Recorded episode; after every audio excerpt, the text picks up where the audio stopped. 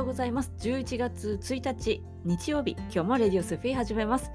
さて11月になりました。昨日ね夜中に本当に満月を迎えましてあの満月のエネルギーっていうのは今日もね続くのかなと思います。まだねなったばかり。だし、えーと、地球の裏側では今ちょうど満月っていう感じなのかな。夜の満月ですよねきっとね、えー、そういう中で地球全体が、えー、引き潮満ち潮というのをねあるように人の気持ちも揺れ動く時でもあります、えー、穏やかに、え幸せをたくさん感じている人もいればゾワゾワと湧き上がるものを感じている人もいるでしょうしそれぞれの皆さんの自分の人生のテーマに沿って流れがねあると思います。みんな同じことが起きるとは思いません。昨日あのラジオでは、えー、皆様の満月が楽しくありますようにというふうにお話あのお祈りしますというふうにねお話ししましたが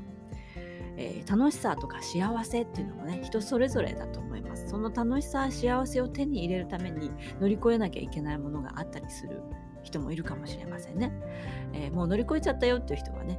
あ、いい、いいね、本当に満月っていうのはさ、その人とのつながりというのもこう感じられる時でもあるし、ね、新月より満月の方がこう満ちているわけですから、あの海で言えば満ち潮ですよね、えー、そういう流れに乗れてれば宇宙の流れにぴったりと沿っているかなとも思います。えー、嫌だなって思うことが起こった人もいるかもしれないしかしいなそれはまあ満月のね評価日ですからあの自分の行いの全てが昨日今日に、まあ、集約されている結果が評価日ですからそういう感じに、えー、なる人もいると思います。えー、このねラジオを聴いてくれてる人は人生を良くしたいと思ってくれているのかなと思うんですが目の前に起きる出来事からどんなことを気づき学び自己成長につなげていけるかっていうことを、えー、と3月くらいからねずっとお話をしてきています、まあ、同じことをね何度も何度も言ってるかもしれないんですけれどもあの何度も何度も聞かないと忘れちゃうんですよ。あの周波数が違う世界の話っていうのはこの間言ったようにその夢の中で起きてるような出来事みたいな感じになってきます。まどろみの状態で見たあの覚えていた夢って3次元どっぷり仕事とか日常生活に追われ始めると全く忘れてしまいますよね。そういうことが今日常でも起きつつあるんじゃないかなって私感じています。あの本当に獣の世界神の世界というふうに分かれていくこの時代の中で、えー、周波数がとてもあの低いというか良くない状態波動が悪い状態のところで生きている人にとっては本当に大変なことがたくさん起きていてでもそんな人でも夢を見ます。ちゃんと宇宙とつながる時間を持っているはずです、えー、寝ている時そことしっかりとつながれるんですね、宇宙と一体になれる時は寝ている時だけじゃなくてあのそれを起きてる時間にも引っ張ってこようよっていうのが新しい生き方であってその獣の世界の周波数で生きるのはやめて辛いからだってあの神の周波数と言われている高いところであの自分をあるがままで自己表現しながら生きていきましょうという時代の分かれ目ということですね。えー、いろんな人がちろん本当にいると思います。そのなんかこう私もいろんなね修行をしてきています。あのすごい忘れられないのがですねその本当にすごいなって思ったことがあるんですけど、えっ、ー、とアルボム・レスマナサーラ長老です先生ねあの、うんと、ビパサナー瞑想の大先生です、えー、彼のところで瞑想修行をねどこだったかな熱海の方で、えーと、合宿があった時に参加させてもらったことがあります何日間だったかな1週間ぐらいだったかなと思うんですけどえっ、ー、とビパサナ瞑想長老スマナサーラ長老の教えてくれている、えー、ビパサナ瞑想は歩く瞑想っていうのもやるんですねもちろん座ってやる瞑想もあるし自分の頭の中のうるさい思考を歩きます歩きますとかあのお腹が吸ったら息を吸ったらお腹が膨らむので膨らみますとかそういうふうに思考を思考で止めていくというシンプルな一つの言葉で止めていくっていう、まあ、とても入門編でとしてはとても大事なところにあります。あの皆さんもおすすめです。たくさん本も出してますしこの間「起こらないこと」という本を紹介したと思うんですが、えー、そういうたくさんためになるお話をあの出版されています。でその先生のところでねあの瞑想修行をしていた時に、えー、まあね眠気ですよ。もう眠気ってね睡魔っていうじゃないですか。睡の間です。間なんですよ。本当にね間です。あの瞑想しててすごい睡魔に襲われてなかなか先へ進めませんと寝てしまうんですという方何が起きてるかっていう説明をしたいと思うんですが、えー、自己成長をやめたがる自分が睡魔になります。それ以上覚醒しなくていいよ。寝たままでいいじゃない。と言って寝かせようとするわけです。あのそれが睡魔の役割。波動は同じであり続けようとします。変化をね自分が自己成長だ瞑想だって言ってやり始めると自己成長変化を起こすわけですよ。で自分の変化っていうのは家族もつながっているし地域社会ともつながっているし自分の仲いい友達仲間そういった人たちとも全部つながっているわけですよ。だからねそういう日本っていうとこにもつながってますよ。もちろん世界宇宙ってそういどんどんつながっていくんですが一人が変化を起こそうとするとその変化に引っ張られる人がいますでそれを心地よいと思わない人もいるわけなんですよ。人は変化を恐れるものでもあります。だからみんな同じであり続けようとします。そういうエネルギーに引き落とされることがあります。引き戻されるって言ったらいいのかな。あのそんな時にスイマーが役役に立ってくれるわけです。ああ瞑想して私頑張るぞってやってるのになんかコクンコクンってね眠気が襲ってくる、まあ、それは、えー、同じであり続けようとする。元の自分に引き戻そうとする力と思っておくといいと思います。でまあ私にもそんな時期がありまして、えー、瞑想をしてました。もうね眠くて眠くてしょうがない。もうほんともう何年ぐらいの話なの？もう10年以上前の話です。もうもうもうもうダメだダメだって言って、えー、すぐすぐと長老のところに行きまして、えー、長老はねその時 Kindle で読書をされてましたね。あすごいなと思いながら「えー、すいません」って「あの何ですか?」みたいななんか一別っていう感じでしたね私のことで。なんかもう波動でわかるんだと思います。私が何という怠けたあの波動で今思えば末恐ろしいっていうぐらいのあの自分の未熟さを感じるんですが、えー、何ですかあなたは？みたいな感じでふっと見られました。えー、もう来る前からきっとあなんかあのだらしないやつが来たぞと思ったんだろうな感じたんだろうなって今思えばわかるんですね。えー、当時の私はもう必死ですから「あのすいません」「何ですか?」みたいな。なんかちょっとすごい緊張するなと思いながら怖いなと思いながらもあの瞑想を今やってるんですけど、えー、眠気をどうにかしたいんですけどどうしたらいいでしょうかと。頭を下げながら聞いたんです。そしたらですね Kindle から目を離さずに、く大きなため息を。何なのあんたはみたいな中で何ていうのもう情けないみたいな感じのため息ですよ。はあって。眠いってね先生声が高いんですよ。そして大阪弁で日本語を覚えられたので言葉が少し日本語が荒いです。そんなのね話になんないでしょ。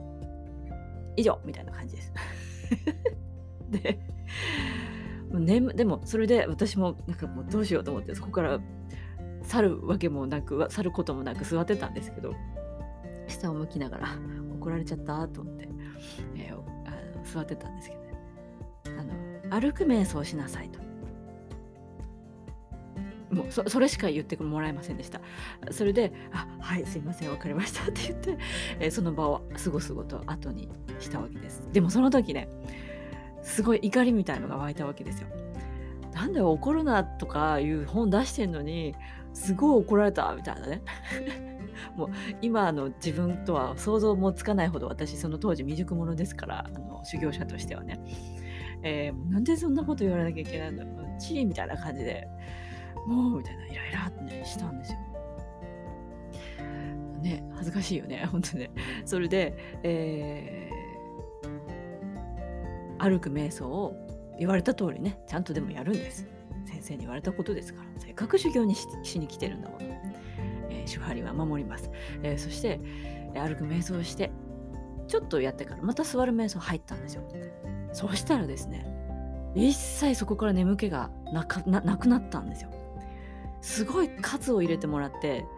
私目覚めちゃったって思ったんですよもうその時あ怒ってもらってありがとうございましたっていうふうにすごい思ってあのいや先生というか指導者っていうのはすごいなって思ったの。何がすごいかって悪者になることも厭わないわけですよ。なんだよ先生なのにさみたいな風に思われても何とも思わない。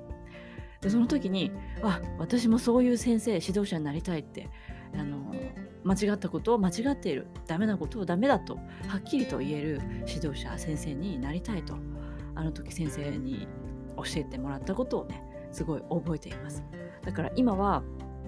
先生としてね講師として長年やってますが生徒さんからやっぱり怖いと言われることはあります。で昔ね霊教を教えていた時に他の先生から習った人とかもちゃんとお勉強したいんだったら木脇さんのとこに行きなさいって言われちゃうぐらいあの同じ先生の中からも信頼を得ているようなんですね。私としてはいやそうじゃなくて自分の先生から教わってくださいねって言ってこうお返しお返しになって、えー、いただくこともあります。本気でお勉強したいのであればもちろん受け入れますけれどもあのなんか違うんじゃないのってその時は思いました。まずはねその先生もお勉強しないといけないし自分もお勉強した方がいいと思うしでそんな話の中でもう一回来た方ももちろんいますがあの人を教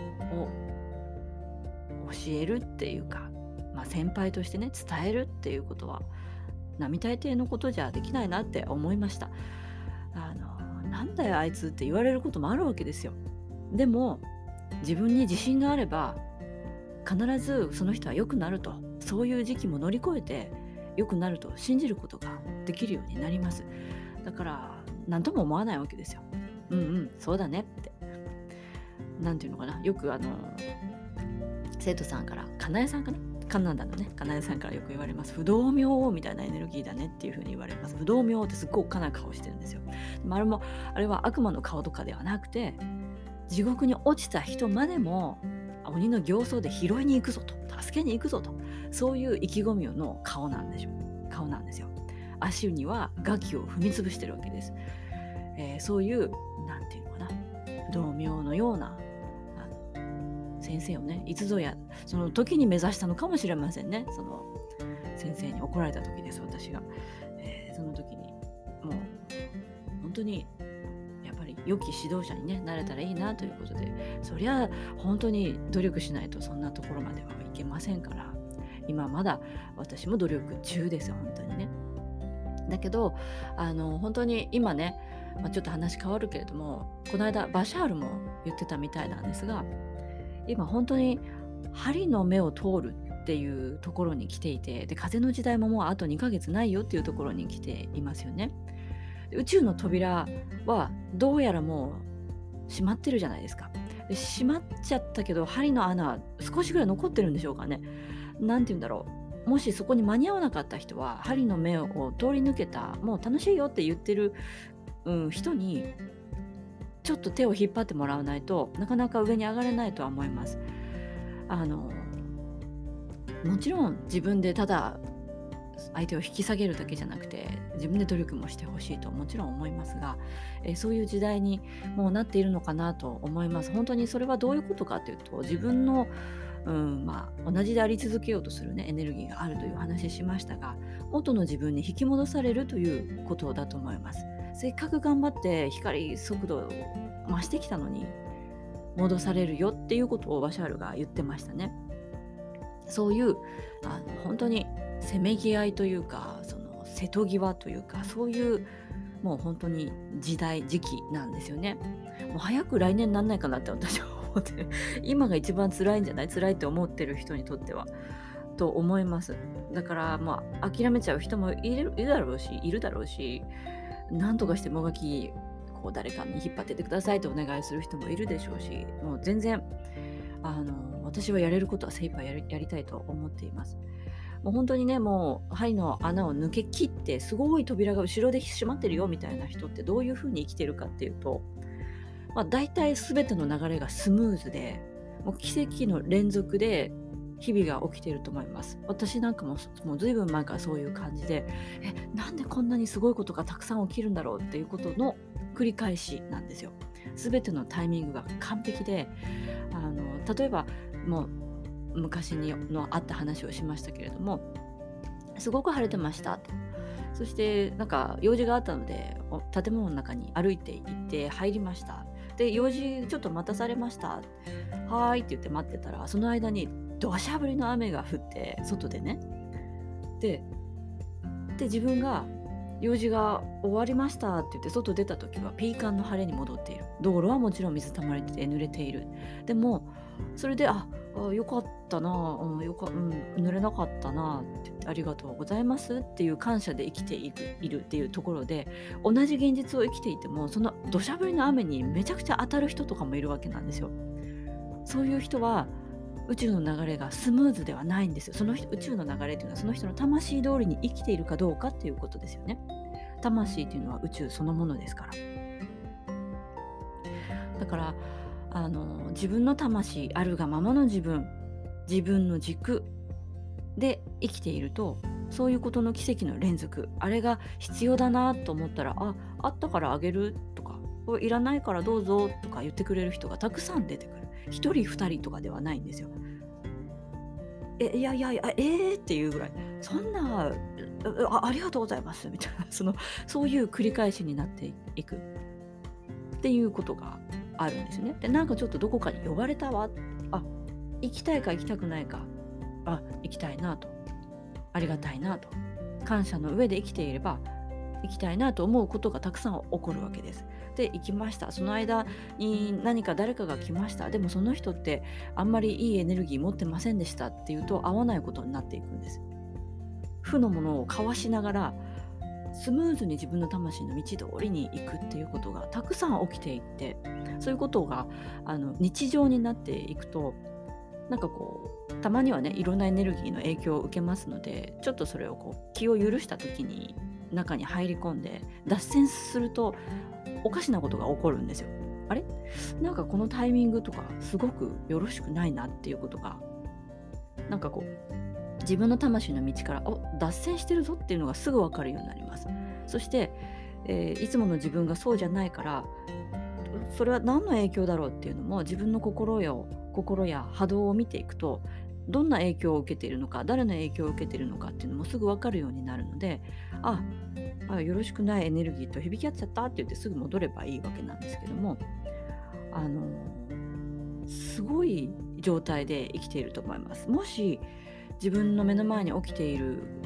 ことがあんまり良くないよ自分にとってねなんでこんなに嫌な思い苦しい思いをしてるんだろうっていうふうにこの時期に思っている人は本当に急いでそれに感謝して取り組むもう死の子の言ってる場合じゃないわけですよね。あの行きたいんでしょって魂が言ってるわけです。あなたは光の道自分の自分の軸あるがままに戻りたいんだよね。生まれた時は100%自分だったと思いますそこに輝きを取り戻したいんだよねっていうふうに魂からのメッセージがバンバン来ると思いますそれを昔の自分その作り上げられた自分の状態でなんだかんだ言ってるとどこにも行けないもう八方塞がりでもう獣の道に落ちていくだけになりますそんな自分でいいんですかっていうことを魂はどんどん言ってくると思いますよそれは皆さん自身の魂です。私は何も言いませんよ。あのそれぞれが持って生まれた青写真だとかこの時にこういう学びを得るんだというふうに決めてきたはずですよね。それを、えー、受け入れて感謝して自分の学びに、えー、変えられた人自己成長につなげられた人 Welcome to 風の時代って感じですね。風の時代は本当にそういう奇跡の連続もうすでにそれを経験している人もたくさんいると思います私も経験者ですけれどもそれをみんなにも味わってもらいたいと本当に思います。もう生きながらにしてこんなに楽しい天国みたいなことを経験できるのかっていうことを感じられるようになります。感謝があって愛があって愛というのもね時には厳しい時はありますよ本当に。私が先生に怒られてきたことのように先生だって私を貶めようとしたわけじゃないですよね。私を気づきに持っていってくれた。本当に感謝しかないです、えー、そういう時代があって今もあるわけなんですけれどもだからなんかちょこちょこした感じの愛とかっていうそういう表面的なものの話をしてるわけじゃないです。愛は奥深いです本当に。深いんですよ。そういったものを全てを受け入れられるかどうかっていうのはその人の器にかかっているわけですがそれが、えー、精神性の向上でもありますし精神性の向上を努めていけば魂の成長を手に入れてあるがままの自分自分の軸にしっかりと自分のレールにね戻ることができると思います。皆さんそれを目指して目の前に起きること全てに感謝して特に嫌なことに感謝しながら自己成長につなげるということができるようになっていきましょう。もうそしたら今度はどんなお試しってうワクワクしてきますよ。目の前に起きるなんか負のような出来事来たって言って取り組むんですよ。私、まあ、これを乗り越えたらどんだけ成長しちゃうわけ？えへへって言ってね。楽しんでほしい。それがマズローのあの成長段階でいういうトップの方です。三角形のトップの方の満足度になりますね、えー、それを手に入れた人が本当に宇宙の本当の自分。と響き合えると思います、えー、それでは今日も良い一日を。